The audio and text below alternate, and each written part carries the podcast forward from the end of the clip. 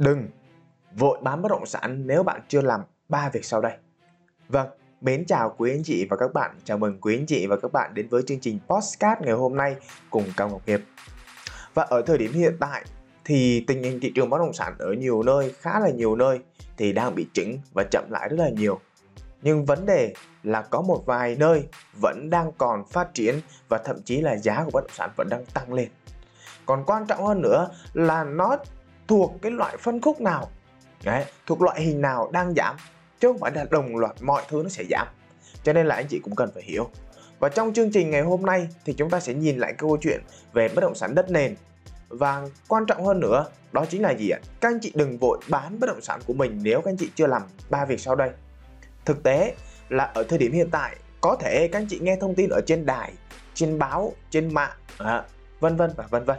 Thì là nó có những cái thông luồng thông tin làm cho chúng ta rất là hoang mang, lo sợ nào là ngân hàng sẽ tăng lãi suất, rồi là sắp tới thị trường bất động sản sẽ dừng lại đóng băng, rồi cò đất này, cò đất kia, rồi vân vân. Rất là nhiều thứ làm cho các anh chị hoang mang và nghĩ đến một viễn cảnh là mình phải bán bất động sản nó đi, nếu không thì nó lại thua lỗ tiếp.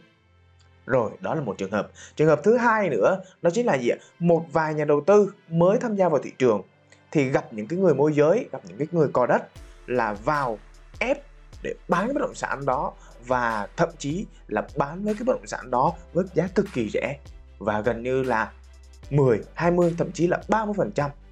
Nếu không thì sẽ gì ạ? Sẽ bị thua lỗ trong thời gian sắp tới. Đặc biệt nếu với những anh chị nào mà đã hoặc đang sử dụng đòn bẩy để cho những người môi giới, những người co đất đó biết thì lại càng nguy hiểm hơn nữa và càng bị nhiều sức ép hơn nữa.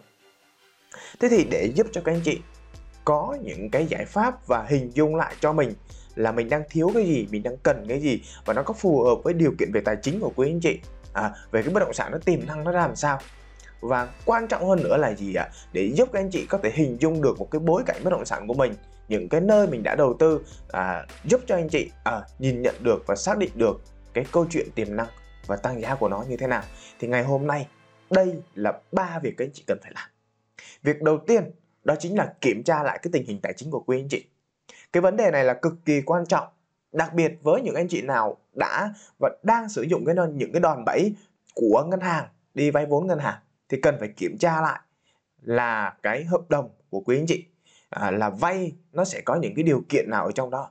Đặc biệt là những hợp đồng ngắn hạn thì càng phải kiểm tra kỹ lại nha. Bao gồm có thứ nhất là về ưu đãi ưu đãi về lãi suất có thể là một năm, 2 năm 3 năm. Và thời gian hết hạn là bao lâu? Cái thứ hai, đó là thời gian vay là bao lâu? 3 năm 5 năm hay là 10 năm? Được không ạ? Và cái thứ ba, khi mà các anh chị kiểm tra cái hợp đồng về ngân hàng của mình khi mà đi vay nữa, đó chính là kiểm tra cái cái lệ phí, cái chi phí. Nếu mà chúng ta trả trước hợp đồng thì phải trả là bao nhiêu nữa? Điều này cực kỳ quan trọng. Và tôi cũng đã chia sẻ với quý anh chị ờ, một cái chủ đề nhỏ ở trên ờ, cái video ngắn. À, video short của tôi về câu chuyện là bốn sai lầm khi mà vay tiền ngân hàng thì các chị có thể là tìm hiểu và xem lại. Thế thì đó là về câu chuyện ngân hàng thì chúng ta kiểm tra lại để biết là tình hình tài chính của mình về những cái lãi suất của mình và đặc biệt cái cuối cùng mà các anh chị cần phải kiểm tra đó là cái gì ạ? Cái điều khoản về việc là thả nổi của thị trường nó sẽ theo như thế nào so với thị trường và sẽ điều chỉnh như thế nào. Đấy, thì vừa qua đó là những cái điều cơ bản khi mà các anh chị kiểm tra về tài chính của mình về những cái điều khoản trong hợp đồng. À, khi mà chúng ta đi làm và đã lỡ à, vay tiền ngân hàng để rồi đầu tư rồi. Đó là cái thứ nhất. Cái thứ hai là các anh chị cần phải kiểm tra lại cái tình hình vốn của mình tình hình tài chính của mình và đặc biệt là kiểm tra lại cái gì ạ? Cái tình hình tài chính của mình trong cái thời gian sắp tới nó sẽ di chuyển ra làm sao? Bởi vì có rất là nhiều anh chị sẽ sử dụng cái biện pháp là gì ạ? Mua một cái bất động sản này sau đó dùng cái bất động sản này thế chấp để mua cái bất động sản thứ hai. Và tiếp tục lại dùng cái bất động sản thứ hai thế chấp để mua cái bất động sản thứ ba. Thì cái vấn đề này là giống như kiểu nếu mà các anh chị không tính toán kỹ về thời gian thì đến một thời điểm nào đó là cái gì ạ? Cái số tiền mà chúng ta ở uh, tiền lãi trả cho ngân hàng hoặc tiền lãi vay từ những người bạn của mình huy động vốn từ những nguồn khác nó sẽ trồng lên trồng lên trồng lên rất là nhiều. Đấy quan trọng là các anh chị phải kiểm tra lại cái đó.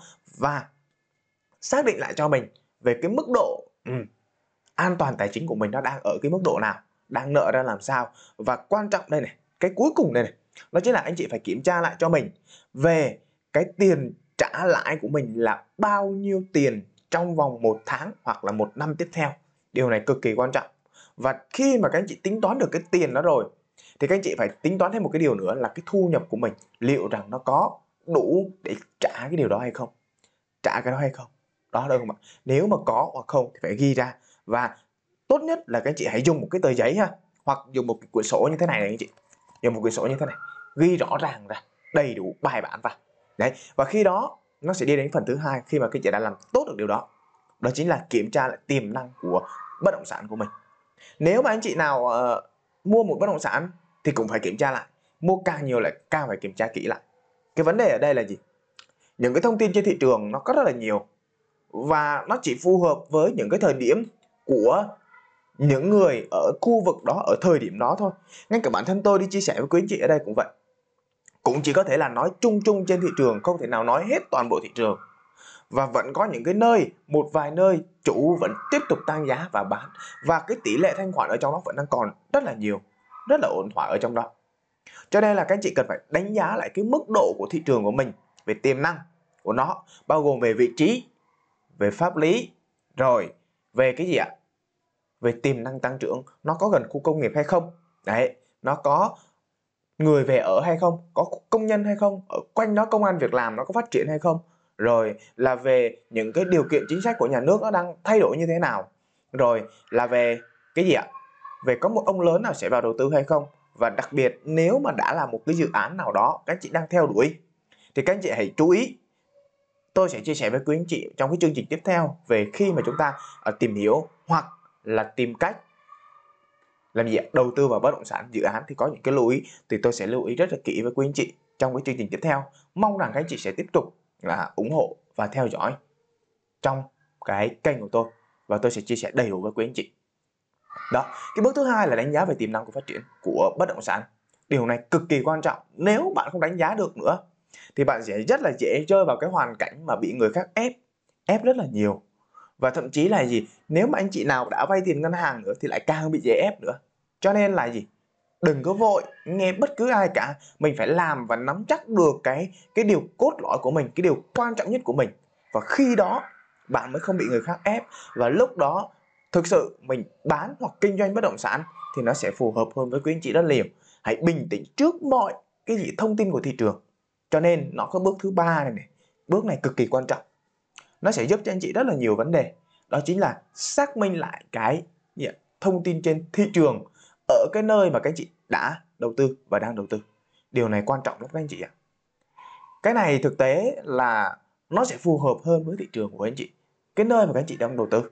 Vậy nên là những cái thông tin là những cái điều mà rất là dễ ảnh hưởng đến tâm lý của các anh chị. Và nếu mà anh chị tâm lý không vững, tâm lý của anh chị không gọi là gì ạ? Không giữ được cái sự bình tĩnh ở trong đó thì rất là dễ. Thứ nhất rơi vào cám dỗ. Thứ hai là sự tham lam. Và cái thứ ba là gì ạ? Rất là dễ bị người khác chi phối bởi những cái thông tin không tốt. Đặc biệt những cái ông môi giới những ông cò đất mà người ta không có tâm không đủ uh, kiến thức nó sẽ ép anh chị rất là nhiều. À, vậy nên là hãy cố gắng bình tĩnh. Và thời điểm này là thời điểm mà rất là nhiều vậy ạ con cá mập nó đi săn. Đi săn rất là nhiều rất là nhiều, rất là nhiều. Và những cái người đó là những nhà đầu tư chuyên nghiệp rồi, người ta nghĩ, người ta nhìn một cái góc cạnh rất là khác. Đó, cho nên là rất là nhiều thứ người ta sẽ cố tình ép các anh chị, ép dần ép dần như vậy. Đến một cái mức nào đó thì mình phải bung ra, mình bán, chấp nhận cắt lỗ nó đi. Vậy nên trên đây là ba cái cách tóm lại các anh chị cần phải làm. Thứ nhất là kiểm tra lại cái tình hình tài chính của mình.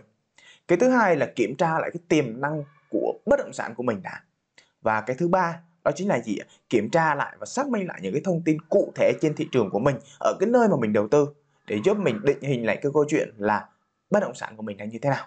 Cho nên cái, sau khi anh chị làm được ba cái bước đó, thì mới đến cái bước cuối cùng, đó chính là gì ạ? Mình đưa ra cái quyết định của mình, nó phải phù hợp với tình hình tài chính của mình.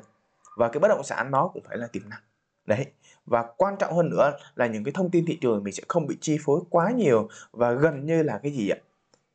Người bán cũng được, anh chị cũng được, người môi giới cũng được. Thì khi đó nó mới là cái gì cái điều quan trọng khi mà chúng ta đi làm và kinh doanh bất động sản.